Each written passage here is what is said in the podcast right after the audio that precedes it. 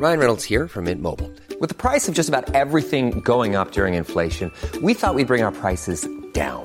So to help us, we brought in a reverse auctioneer, which is apparently a thing. Mint Mobile unlimited premium wireless. Ready to get 30, 30, bit to get 30, bit to get 20, 20, 20, bit to get 20, 20, bit to get 15, 15, 15, 15 just 15 bucks a month. So, Give it a try at mintmobile.com slash switch. $45 upfront for three months plus taxes and fees. Promo for new customers for limited time. Unlimited more than 40 gigabytes per month. Slows. Full terms at mintmobile.com. Hey, it's Ryan Reynolds, and I'm here with Keith, co-star of my upcoming film, If, only in theaters May 17th. Do you want to tell people the big news? All right, I'll do it. Sign up now and you'll get unlimited for $15 a month in six months of Paramount Plus Essential Plan on us. Mintmobile.com slash switch. Upfront payment of $45 equivalent to $15 per month. Unlimited over 40 gigabytes per month. Face lower speeds. Videos at 480p. Active Mint customers by 531.24 get six months of Paramount Plus Essential Plan. Auto renews after six months. Offer ends May 31st, 2024. Separate Paramount Plus registration required. Terms and conditions apply if rated PG.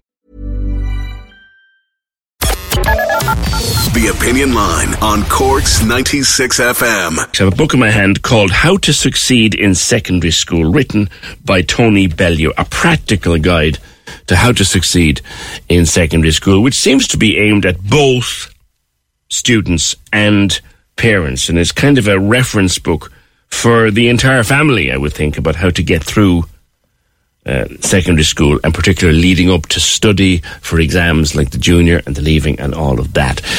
Uh, Tony joins me to, to talk about this new book. Tony, good morning to you. Good morning, PJ. Your inspiration to write the book, am I right in saying first, it does seem to be aimed at the entire family in, in different ways? Yes, you're totally right. Um, and I suppose my inspiration to write it goes way back to when I was a young teacher in the early 70s. Um, business uh, subjects were was my area. Um, and I remember um, having, you know, large class groups and thinking to myself, you know, kind of worrying about certain students who were struggling and thinking to myself that I'd love to be able to, to hear more about what's going on in their heads. And but we were so busy, and, and it's the same today, busy, you know, with large classes, covering the course, preparing students for, you know, the exams and so forth. But I remember saying to myself, even way back then, that at some stage I'm going to get involved and I'm going to look into this more. So roll on probably 40 years after that to 2009 when I retired as principal of St. Brendan's College in Bray, now Woodbrook College.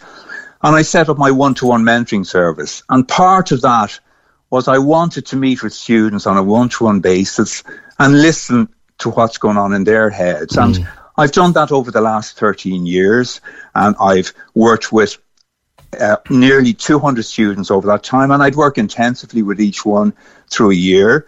And um, I've listened, you know, to them. And I suppose I've taken on board all they're saying. And it's, I hadn't even I hadn't planned to write the book then. That happened in 2012, and a number of parents that I was working with, along with, with their, their, their children, and members of my family said, you know, why don't you look at putting all this down in writing and, and get it out there? Mm. So I, I decided in 2012 I would do. So a lot of it um, comes from the information I get from listening to students. Yeah. Now, school is a very structured day. Uh, it has exactly. to exactly. But exactly. you say there's a great importance to be placed as well on a structure at home. Now, can you be as rigid in your structures at home? No, you can be, and I, will tell you how. And you're right when you say that, PJ. Uh, I thought back then in you know 2009, and probably before that, I was thinking about it that you know everything is organised really well for students in school. There's a fantastic service, second to none.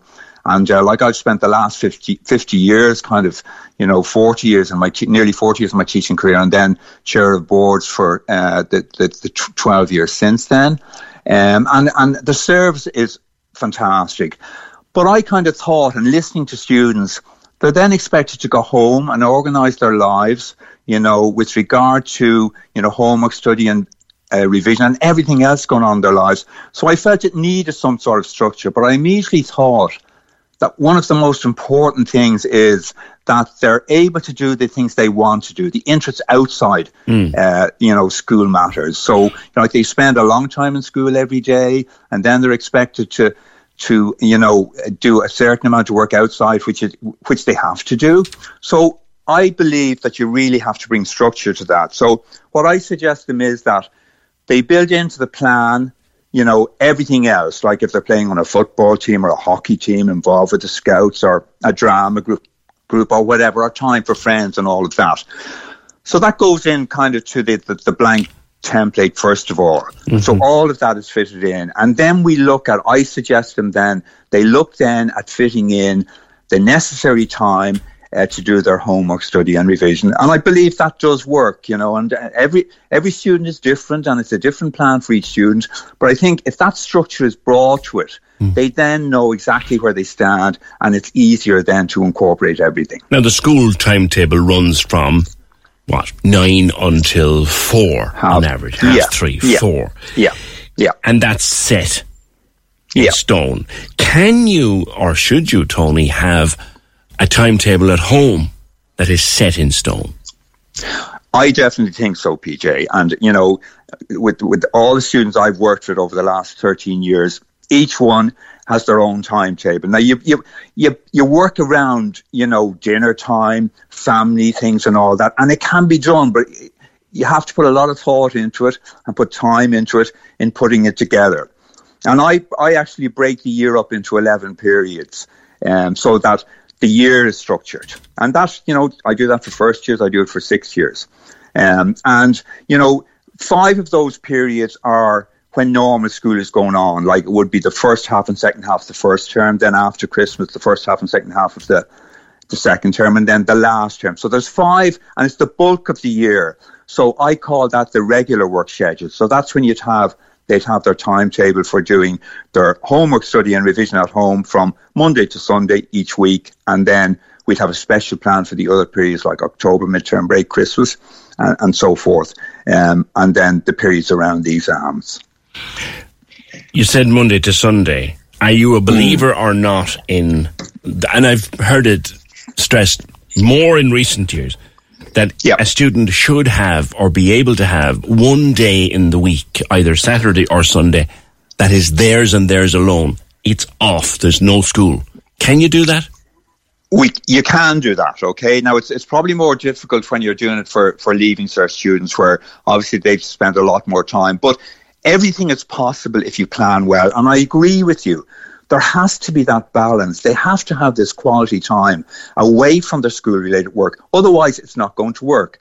I go so far as to say that the, the other time is probably more important than the work time because I believe, and I've seen it over the years, that if you get that right, they get the work side right. The quality of work will be the best it can be. So you build into it, and particularly at weekends, because you know I know the students' shoulders drop a bit when I say we've got to put in time for working there, and and we have to do that to fit it all in. But there's also an awful lot of time off as well, and there's a lot of time at the weekend from four o'clock on a Friday to nine o'clock on a Monday morning.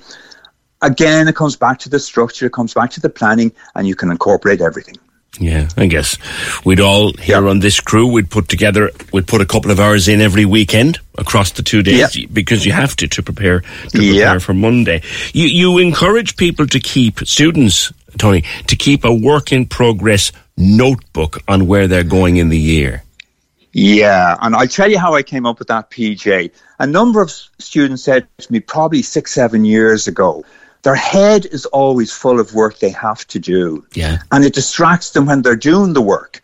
You know, had I got a solution to that? And I thought about it. I, I came up with a simple concept of we've got to park the work that's in their head and write it down somewhere. So maybe in a little notebook. And for want of a better word, I came up with a work in progress notebook.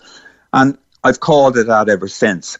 And um, they simply write down whatever work has to be done but they can't get to right now. It might be what teachers ask them to do that day, you know, maybe to revise something. It might be preparing for a test next week.